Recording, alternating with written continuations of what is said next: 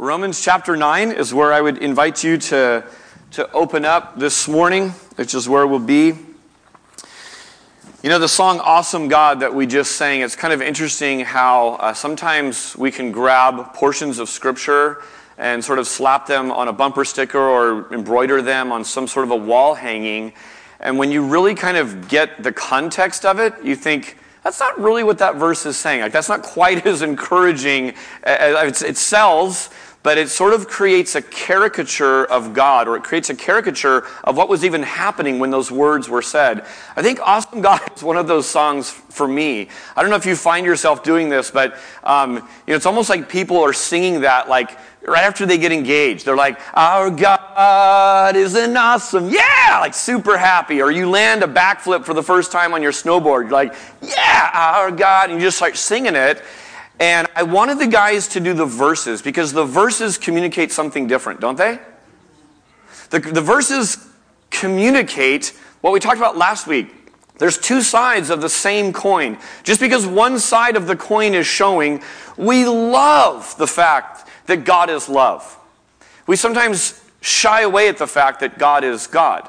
And those verses sort of communicate the idea behind the totality of the reality uh, that, that our God is an awesome God. I really like the song You Are that we just sang, and it fits so well with our text this morning because of that bridge where it says that you will call me, you will find me, you will gently remind me of your love. That little refrain um, just has theological implications that we'll kind of get into today, but it also has just like this really uh, great capacity to kind of take this deep burden off of us. Sometimes I think people have a reverse picture of the gospel where they are trying to seek God and He won't be found. He's playing hide and go seek with them, and it's all on them to go find. And the Bible repeatedly tells us that hide and seek is happening, but it's exactly the opposite of what I just described. It's Adam and Eve in the garden hiding from God. Why are they hiding? Because of their sin. And the one doing the seeking, the one doing the pursuing, the one doing the calling is God coming after us. God's sovereignty is throughout the Bible. It's throughout our own poetry, it's throughout our songs that we sing. I really pray Romans 9 actually changes almost some of the lens that we sing some of these familiar songs and go, wow, there's, there's some deep theological truth that supports these lyrics that we sing. It speaks to his rule and his kingship. There's another trait that has huge bearing on what it's like to live in a kingdom with a king, and that is his goodness. If I say to you, God is good all the time, all the time, God is good. What's the second part? These guys just returned from Kenya for three years, so they're doing weird things around me, and here's one of them. So let me try that again. God is good, all and all the time, That's his nature. Wow. That really preaches. Thank you, Hintons, for doing that. Not everyone's going to have the boldness to just throw in the extra part, but I, I love that. When you talk about who God is, it stirs just huge emotion, doesn't it? Stirs big emotion sort of around church people and people who care about these things and study these things and talk about these things. It also stirs huge emotion to those who, who don't even believe that, that there is a God or don't believe that, that if there is a God, that he can even be known. So, how knowable is God, and much less what is he like, is a huge topic for discussion. I think there's a reality that many of our friends, many of our neighbors, perhaps many of our coworkers are rejecting a God that doesn't exist. They're rejecting a caricature of God and not the actual God. You think about a caricature in a photograph, and a person drawing a caricature highlights certain really big features, like way bigger than they actually are. Um, and then diminishes, and there's no detail, there's no real flesh around the other parts of it, whereas a photograph is something completely different. And it's interesting to talk to people and just kind of gather, you know, where, where they think, what they think about God. And sometimes an interesting question, without saying I'm a pastor or anything like that, I, I just have asked people, hey, um, what is your view of Christians? That might be an interesting conversation uh, with someone. Just, just, hey, what is your view of Christians? And that leads to all kinds of different conversations. Sometimes they go, well, are you a Christian? I am, um, but that's beside the point. And sometimes people just launch into things. And so often what I hear regurgitated back to me is this caricature of God, and, it's, and they're rejecting a God that doesn't exist. They certainly aren't talking about the God of the Bible. I'm not sure who said it, I forget. I think it was some great theologian, but he basically said this if you want to love God, study him. If you want to love God, study him. And what we're doing right now is we are in a section of Scripture, we're working our way through the book of Romans, and we're in a portion that requires some effort, it requires some study. Charlie Peacock is a, is a very interesting musician and producer in Christian music. He's been in it for a long time. And there's this project they did called Coram Deo, and it's basically this worship project. And in this one song called I Want to Know You, he says this Lord, teach me to pray, and not what to say, not how to get what I want. Lord, you understand what I am asking. I know that you do. I want to know you, not just about you. Teach me secrets such as these. The title this morning is this God is Lord of all salvation. Lord of all salvation. And the main point is this that God acts and wills as He chooses. And as we just heard from that Isaiah passage, no one is fit to teach Him or give Him understanding. One of the truths about Christianity that some people don't understand and really have a problem with is this. There's a reality that every single person you ever meet is made in God's image, but you must be born again to be in God's family. All are made in God's image, some are in God's family. Jesus taught this very clearly in John chapter 3 with Nicodemus. You remember the story. You must be born again. He's talking to a Pharisee, a religious leader. Look at this passage from John 1, familiar to us. But to all who did receive him, who believed in his name, there's our part, receiving and believing. He gave the right to become children of God, who were born not of blood, nor of the will of the flesh, nor of the will of man, but of God. Every person born into the family of God is born into the family of God because God willed it to be true. Isn't it interesting as we sort of look back on Romans 9 and think about the lineage of promise versus the lineage of flesh and blood, how this passage takes on new meaning? God, you are sovereignly working your grace as you see fit. If you're not in Romans 9 yet, turn to Romans 9. By way of review, chapters 1 through 8 in this book are sort of one big flow of thought. We've identified it by ruin and redemption over here on this side of the wall we see clearly that salvation is for us. Salvation is not from us. That's part of what Paul is driving at. He introduces and really highlights and expounds on this whole idea of justification by faith. And justifi- justification by faith, as he moves through the argument through ch- chapters 1 through 8, raises some important questions about God's ancient promises to Israel since their current status as believers seems so bleak in Paul's day. Chapter 9 is about Israel in the past. Chapter 10 is sort of about Israel's current state. And in chapter 11, it's kind of forward looking and hopeful to see some of the redemption God is going to be up to. Paul is showing us that God uses even the rejection of his plan and the rejection of his purposes for glory. And what's that glory? It's that the Jews' rejection of God's plan allows for all nations, the Gentiles, to get grafted in to this new multi ethnic, grace driven family that God is building. So if you are Gentile of nature, that is anything non Jewish, Your family tree, the way you got grafted in, is being talked about right here in Romans 9. God's using the rejection from his own people that should have been first in line to graft us in to the story. He's already covered in chapter 9 the time of the patriarchs. Remember the God of Abraham and Isaac and Jacob. When you hear Abraham, Isaac, and Jacob, that ought to sort of be shorthand in your mind for that's the gospel. That's a picture, that's a foreshadow of the gospel. Each of those was chosen. Abram was chosen, many were passed over. Isaac was chosen, Ishmael was passed over, and Jacob was chosen over Esau.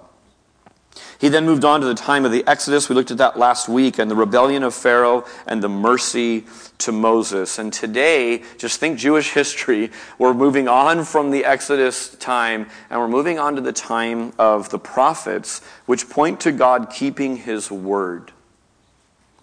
This rejection section that we're in, chapters 9 through 11, is about Israel. We need to keep that lens, or else what happens is this we can sort of get off into all kinds of crazy theological rabbit trails.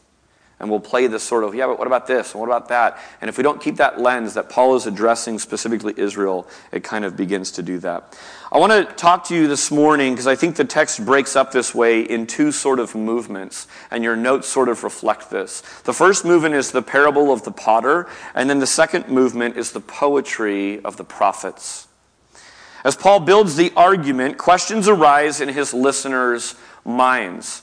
There's something sort of positive. If your mind is tracking with the argument that Paul is having, then when he raises a question, you go, Yeah, what about that? And, and it's like that's where your brain landed as well. Look at verse 6. He raised this question preemptively Has God's word failed? He answers it succinctly No, it hasn't. Verse 14 Is God unjust? No. And that leads to two more questions in verse 19. They both show up in 19. Why does God find fault if he's in charge? And who can resist his will? So if you're reading through Romans and these questions aren't coming up in your mind, it almost would be good to go back to the beginning of the argument and go, that question didn't even enter my mind. Where did I, where did I miss what he's building toward? But if you're landing on these questions, those are benchmarks that you're, you're sort of tracking along with what Paul is teaching. The message translates Romans 9:19 in this way: How can God blame us for anything since he's in charge of everything? How can God blame us for anything since he's in charge of anything? That's the gist of what's being asked in those two questions. Isn't this the kind of question that finds friends very, very quickly?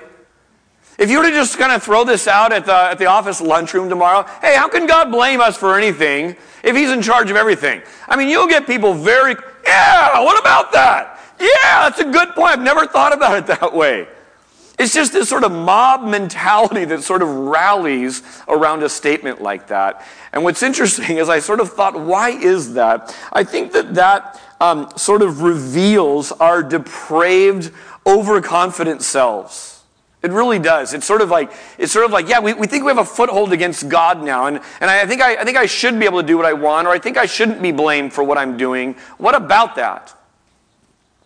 Remember that confidence is that feeling you have before you understand the situation. Here's the short answer to those questions raised in, in, uh, in verse 19. It's found in 20. But who are you, O man, to answer back to God? Who are you, O man, to answer back to God?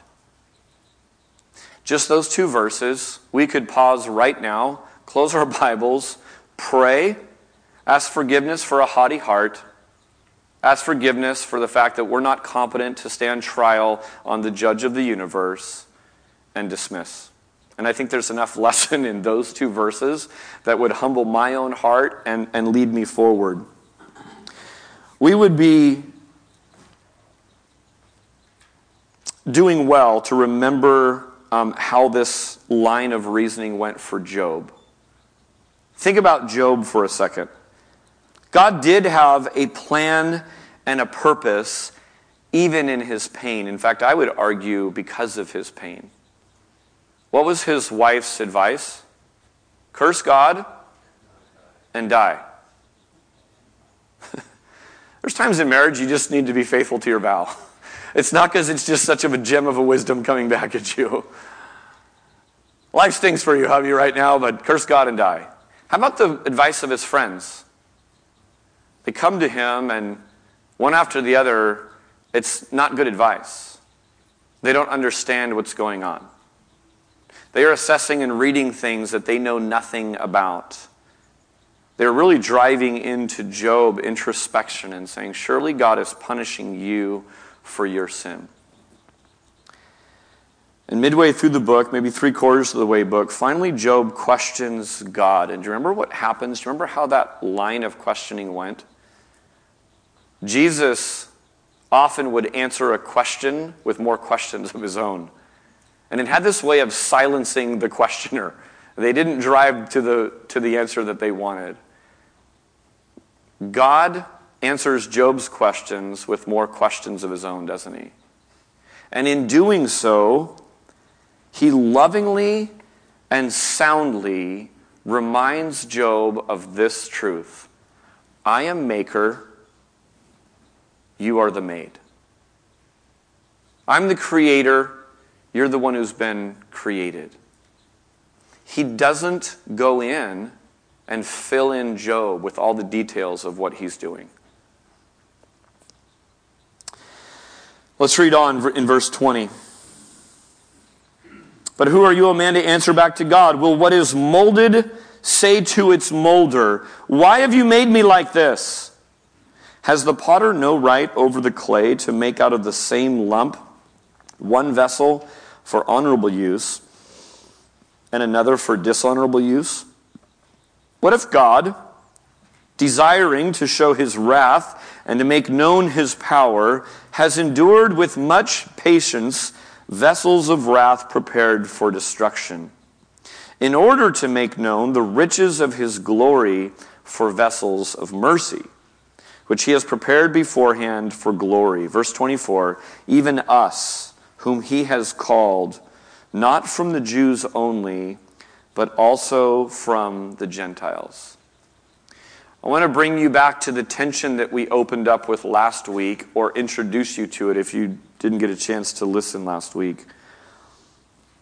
Is God sovereign and acting out his divine will, or are people responsible and choosing to exercise their own free will?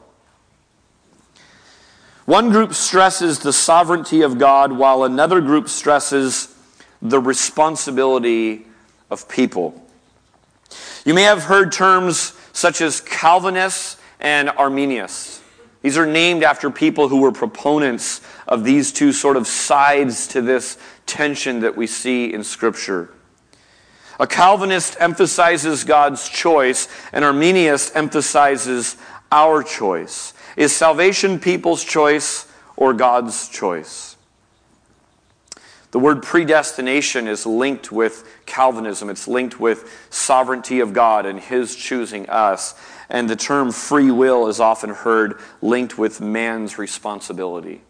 Here's one of the fascinating things as I've continued to work through Romans now on a deeper level, trying to be prepared uh, to teach it on a Sunday morning, and that is this Paul does not go back and provide airtight logical explanations for these two tensions. In a different part of church history, um, churches divided. They ripped over this issue. And it was a divisive issue. I'm glad that's no longer the case. Here's the extreme I feel like we're sort of moving toward. There's a lot of people who don't even understand this tension at all.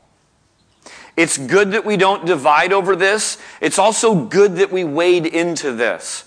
This is not an easy devotional feel good passage. I don't want to leave you with a warm fuzzy, our God is an awesome. Yes, He's just loving. And we walk out, and life smacks us across the face, and we sort of blindly hold out hope that God is love. I want to give you the gift that God is sovereign. And I want to actually hold up in Scripture. If, if the Scriptures hold up this truth, and they hold up this truth, And it's very challenging for our brains to logically figure out all the different implications of those two things both being equally true. I want to just be a messenger this morning. And this is actually what Paul does. One of the greatest minds, no matter what you think about Jesus Christ, most would agree Paul is one of the most amazing minds in history. And he doesn't try to, to rectify all the logical issues that sort of come up. Ben and Laura and Becky and I got to go up to Hume Lake this week, Monday through Thursday, for an annual pastor's retreat. And it was just an incredible time of refreshment. Um, we had morning and evening speakers and worship and some breakouts. And every meal, you're just sort of talking with different ministry servants from around California. And I was so thrilled because the guys from Valley Church were there. Um, and so we got to share some time just connecting with this church that 11 years ago now um, planted this church and picking their brains. And one of the guys that's still there, he was the chairman of the board when I started at Valley Church in 1998. And, uh, and I was talking about Romans 9 and, and picking his brain a little bit. And he said this. He sort of got saved in the hippie movement, you know, lived in the commune hills of Los Altos. And he said, Dave, I remember reading as a new Christian, and I got to Romans 9, 10, and 11. And, and he said, I sat there and really wrestled with the implications of this. God, does this mean that if you're really sovereign, that, that it's all just predetermined and it doesn't matter what we do? Is, is that what this is saying? And he said, as I read these passages and tried to get my head around it and really dug in deep, he said, I sensed the Lord saying to me, Will you also forsake me? And he said, My immediate response was, Lord, no. To where else would I go? You alone have the words of life. I'm not about to run from you in this. I'm, I'm, I'm going to lean in deeper into you. And as I thought about his words the next day and then the next day, and I'm just sort of mulling around and thinking about you guys, I, I sat here and I just thought, oh, that we would all sort of go through the difficult spiritual development phases where we wrestle deep with the things of God that don't immediately fit our current picture of God. Oh, that we would wrestle back and forth and come out the other side with a stronger bond of love, a deeper trust, and a better relationship with God because we haven't avoided parts that we think we might not like about God. That's been my prayer for you as we wander into this. Thank you for following us into Romans 9. Your presence here, knowing we're going to be in Romans 9, communicates a lot to me. I'm excited about that. Movement one is the parable of the potter, and he's been talking about this. And um, one of the things that is really important to keep in mind is this. Um, no matter what translation you're reading from right now, you have to remember it is a translation from original language. We hold to this doctrine that in the original language of Hebrew and Greek, the, the words are inspired, that God wrote a book and he chose to write it through people and he used their writing style, he used the context that they wrote and he used the audience that they had in mind and he used their verbiage and he inspired them. He carried them along in the Holy Spirit such that what emerged is this cohesive book of the Old and New Testament. Here's the problem with translation. Some of you have worked with translation. Some of you know a little bit of two different languages. And you know that there's multiple ways to say things in one, one language and then translating it into another language. There are always choices being made in any translation. So, whatever English translation you are using, you have had someone filter the original language and make choices about how do we communicate that. And an interesting way to study a passage of Scripture, by the way, is this. Bible programs make this really, really easy, but if you're old school, you would open up about five or six translations to the same passage and you would read them. Much of it reads very, very similar, and that at a, key, a few key parts, they are wildly different. They are translated totally differently. I'm doing this because my Bible program sort of says here's where they line up, and here's where, you know, NIV and ESV are up here, and New King James and something else is down here. That's the part. If you want to know where to study in a passage, and kind of go do some word study and sort of tiptoe or wade into that kind of study, that's the part you would go to first. Where do the translations vary, and why are they making these choices? I'm going to take time this morning to highlight one thing in this passage about the potter and the clay to sort of get our heads around it. I think that ESV and NIV agree. I know that they agree, and I think they nail the translation of this to better communicate what I've seen in the original languages these words to mean. Look at verse 22. It says that there are vessels prepared for destruction. The word prepared is, is in the Greek middle voice. And so it carries this meaning that man fits himself for destruction. The one doing the preparing is man himself and not God. Look down at verse 23. It very specifically says this He has pre- prepared beforehand these vessels of mercy for glory. So in verse 22, it says, prepared for wrath. In verse 23, he has prepared beforehand for glory. Prepared for destruction, and the fact that man does that to himself harkens back to Romans 1, doesn't it? Where God is pulling back from people as they harden themselves. They are running hard after sin, and God is just giving them over to what they are running hard after. Here's the teaching that lines up with, rest of, with, the, with the rest of Scripture that God is the Lord of salvation. Hebrews says it this way that Jesus is the author and perfecter of our faith. Let me give you an illustration that's helped me this week to sort of get around this idea of what it means that man orchestrates his own destruction and that God orchestrates salvation. I want you to imagine for a second that five of your friends make the really poor choice to plan to rob a bank. I used to be a bank teller, and I like to entertain you with stories of our branch being robbed seven times in the seven years that I worked there. Sadly, I was only there for one of them. I wanted to be there for more of them. But it makes for an interesting shift when the FBI is there and they're dusting, and I'm like, sweet, we got robbed again. You know, usually our manager buys us lunch. Those are my priorities as a poor college kid. Five of your friends decide to rob a bank. You beg with your friends, please don't do this. Please don't do this. This is going to ruin your life. This is wrong. You beg and plead, and there's tears. And despite all of your warnings, despite all of your pleading, everything you can possibly think to do, they are going to go through with this plan.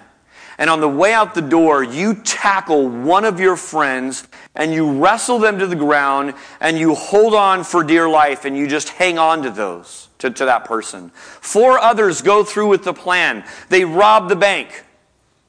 They then, that, they then get caught. They stand trial and they're sitting in prison. Now go back to the one friend for a second. How silly would it be if that friend touted his own good choices, his own pure heart for his freedom? That wasn't the case.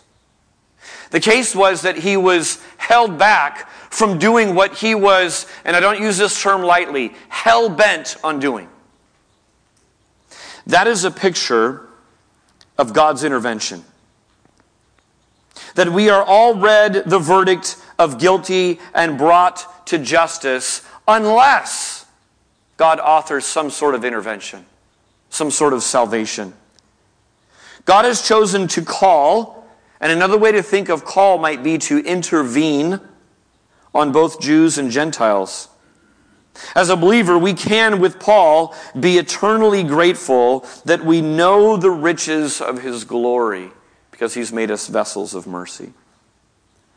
So God is not only a sculptor, but a poet. Let me move on to sort of movement two here. He inspires two different prophets to cry out lament and warning. The first is Hosea, found in verse 25. As indeed he says in Hosea, Those who were not my people, I will call my people. And her who is not beloved, I will call beloved. And in the very place where it was said to them, You are not my people, there they will be called sons of the living God. as you study prophecy, you understand that often there is an immediate context and there's some immediate fulfillment, um, but oftentimes there's future fulfillment at sort of a greater, uh, a, a greater context. Paul is applying to Gentiles what was initially true of the Israelites. God is forming this brand new covenant family by calling them. And here it's to non Jewish masses who were not a people. They were a hodgepodge of race and ethnicities, and he is calling them out of that into the people of God. This is the church. We are made up of this call. Next, in verse 27, he moves to look at this remnant of Israel. Remember last week we talked about there's always this, this true Israel within the greater ethnic Israel. It's the remnant that God is saving. And he reaches back to the prophet Isaiah. Look at verse 27. And Isaiah cries out concerning Israel, so he shifted from Gentiles to Israel. Though the number of the sons of Israel be as the sand of the sea, only a remnant of them will be saved. For the Lord will carry out his sentence upon the earth fully and without delay. And as Isaiah predicted, if the Lord of hosts had not left us offspring, we would have been like Sodom and become like Gomorrah. Do you hear the intervention? This is the prophet crying out. If God hadn't tackled you, you'd be in prison right now with your buddies. That's what you were hell bent on doing. But God has preserved a remnant. Gentiles get to be called my people and beloved, according to Hosea. And Israel gets in on the number of the saved, though only a remnant, and more of that is coming in chapters 10 and 11. The current state, only God is sustaining this remnant from being wiped out, is what Isaiah is saying. Because he is the Lord of all salvation. This passage is about uh, Israel, and I highlighted that at the beginning. And if we don't keep that lens, then, then we kind of get lost on things. But it's interesting in this passage that Paul is calling out very specifically to us Gentiles who aren't a part of ethnic Israel. If you are in Christ today, it is due to God's grace. It really harkens back to the end of chapter 8. Just listen to 829 or flip over a page if you want. It says this for those whom he foreknew, he also predestined to be conformed to the image of his Son, in order that he might be the firstborn among many brothers. And those whom he predestined, he also called. And those whom he called, he also justified. And those whom he justified, he also glorified. Do you see the thread? Calling, sanctification, justification, glorification, all woven in here. God is the Lord of all, and that includes the way of salvation. So, how do we fit our responsibility into this? Well, there's more coming on that, but consider this redemption story that God is writing. Think for a minute about all we can already look back on and know. Redemption carries with it this theme that God is good, and because God is good, He is setting things right that were utterly ruined. We have Job given to us. There are secret things that belong to God, and there are revealed things that belong to us. Job is a powerful story. He didn't see that in his short time on earth, he would display God's power and mercy and sovereignty for centuries. Job never had, as far as we can tell, God never whispered to Job, Job, it's going to be okay. Your little short journey on earth is going to encourage millions of sufferers of the fall for a millennia to come. Know that it's worth it. Know that I'm working. We don't ever see God whispering that to Job. We don't know that Job ever knew that. But that statement is true.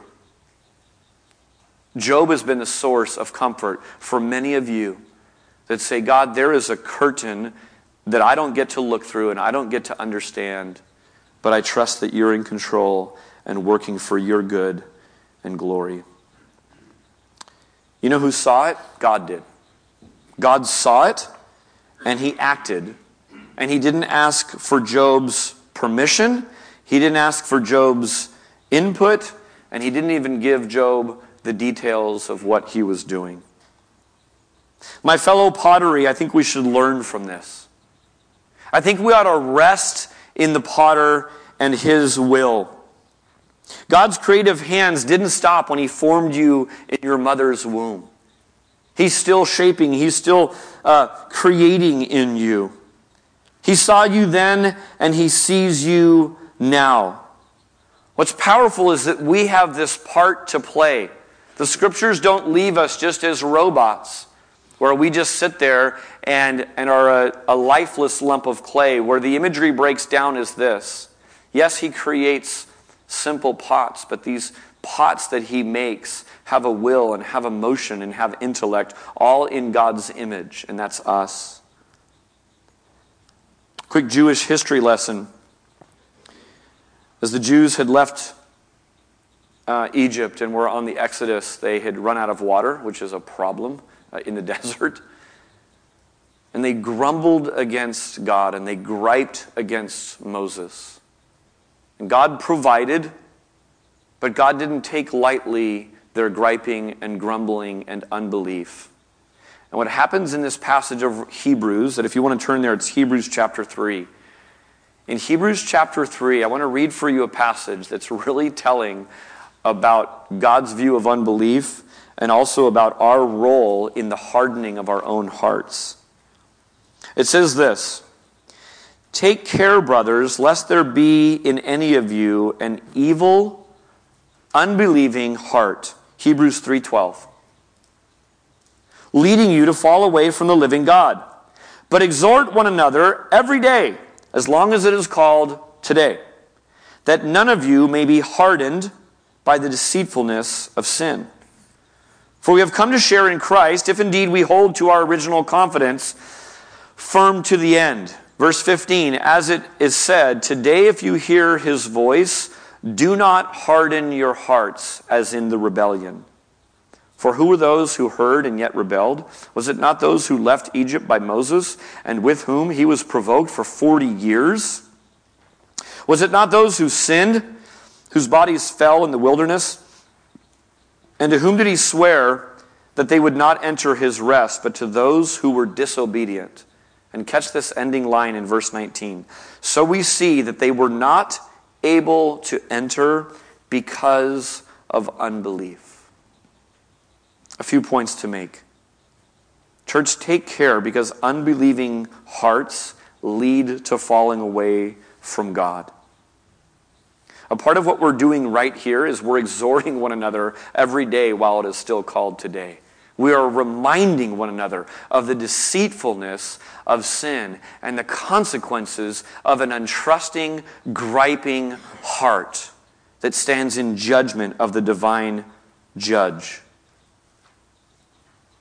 We're clearly given instruction in this passage and in other places to take an active role in our own soul. And I love that it's not blind faith that God asks us to. He routinely points us back to history. Did I not provide? Did I not say I was going to do something and then follow through? We are left with the same witnesses, church. We're left with a history that we can go back, and God is not asking for blind faith. Christianity is not a religion of blind faith. Go back and see the track record of God coming through on his promises. Rejection is the sad state of a vast number of ethnic Jews today. There always has been and there always will be a remnant, and Israel within ethnic Israel. And God is still working with Israel. We, the children of God who make up the people of the church, look forward to how He's going to resolve this. And in Romans 11, we're going to get more into just some pointers of, of Lord willing and just how He's going to work it out. We don't know. There's mystery there. But God bringing large numbers back to faith. I want to close by pointing this out to you. This image on the screen is instructive all of its own. That picture was taken this week. I was up at Hume Lake, and Becky and I were on a bike ride. And it was taken on a part of this trail up near Kings Canyon National Park that was closed last year because two years ago a fire ravaged this part of the forest. And some of you can remember this, but we were just praying daily God, would you spare Hume Lake Christian Camp? You've had your hand on this place for over 50 years. Many important decisions have been made in my own life, in my wife's life, and countless of you who have come through that, that place. And if you kind of drive in, what you see is you see this line right at the dam of Hume Lake where the fire comes up and it stops literally within feet of the lake itself and Hume Lake's property. It's this phenomenal picture of God just holding back the flames. So here we are riding a couple of miles into this section that only two years ago was ravaged and closed off due to fire. This fire made all seem lost, and yet somehow there was this strange beauty as we rode through to see all these burned sticks that used to be beautiful trees, and then new growth that was kind of happening in amongst it. And then, even more powerful for our passage, because we just walked through this, clumps of trees that were green as could be, surrounded by ravaged fire. And you just envision how could that be? This whole thing is up in smoke, and yet this little patch of four trees amongst hundreds is doing just fine. Growth mixed with scars. Secondly, it's a path. We know from Scripture there is a path that leads to salvation. It's a path of faith. We don't get to see very far. That thing goes around the corner. We don't know what's around the corner. There's a certain act of faith that we see in this picture. I intentionally put the word Lord of all salvation in a pixelated, annoying font. Does that font annoy you? I don't like it. You know what that instructs me? Instructs my heart of this. Even though it's not a pleasant font that I'm not necessarily um, fond of or think is easy to read, this is a picture of God's working in salvation. God, I don't necessarily like, and I don't think it's easy to read how you're working your good redemptive plan, but I trust you. And even more importantly, I add nothing to the equation. I cannot instruct you in this, I cannot teach you anything about this. The tagline that God is creator, He's a sculptor, and He's a poet reminds me that he's still making beautiful things. And finally, those two circles are how, um, are how the message sort of translates this prophecy from, uh, from Hosea. That God, is, that God is forming people. He's calling nobodies somebodies now. And those two circles, Jew and Gentile, form an eternal family that will never go away. And if you're taking notes, jot these down. We've been wrapping up each section of Scripture with God, what is it that you do so I can be crystal clear on that? And is there some action that I should do? What God do, does is that He continues to work His mysterious, creative plan. That is what God does. He's good at it. We aren't. God also reminds us that He's in control. We sang that God, God gently reminds us of His love. You know what? Sometimes He forcefully reminds us of His love. Parents, is that true? Sometimes you forcefully remind your kids of your love and your plan and your purposes. And sometimes you do it gently and you woo them. And the reality is there's two sides to the same coin. God is reminding us He's in control. Here's what we do we keep our hearts soft toward God through belief. That is, we cooperate with the call of God in our life. If you find the cross beautiful and Jesus wonderful, that is a spiritual thing that's been given to you. It's been revealed to you spiritually. The flesh doesn't find it all that great. So we cooperate with the call of God by keeping our hearts soft through belief. And secondly, we stare at God. Sometimes staring at God means we study Him and we use our intellect and we sort of, you know, grind our brain to go, how can this fit? And what about that? And is, is God unfaithful? And, and has his word failed? And is he unjust? And all these different questions. Sometimes staring at God means we just meditate on him. We find ourselves pondering Him as we are in traffic and thinking about Him. And sometimes it's uh, staring at God like, like the eyes of a child on their parents, watching them. I love when I catch my kids sort of mimicking, you know, sort of how I'm sitting or how a pen might be behind my ear or talking on the phone, or I see Everly walking around like this, you know, vacuuming or something. Sometimes our staring at God is that we're just, we're just children saying, God, show us who you are. We just want to just want to mimic you. We know you're good. We trust you. We want to be like you. It keeps us from settling for a caricature of God. I want you to sing along. We've, we've sung this song before, but it's also one of those songs that if you want to sit and just sort of let the lyrics wash over you and teach you and sort of stir in your own hearts and put into words questions you might be asking, feel free to, to do that as well.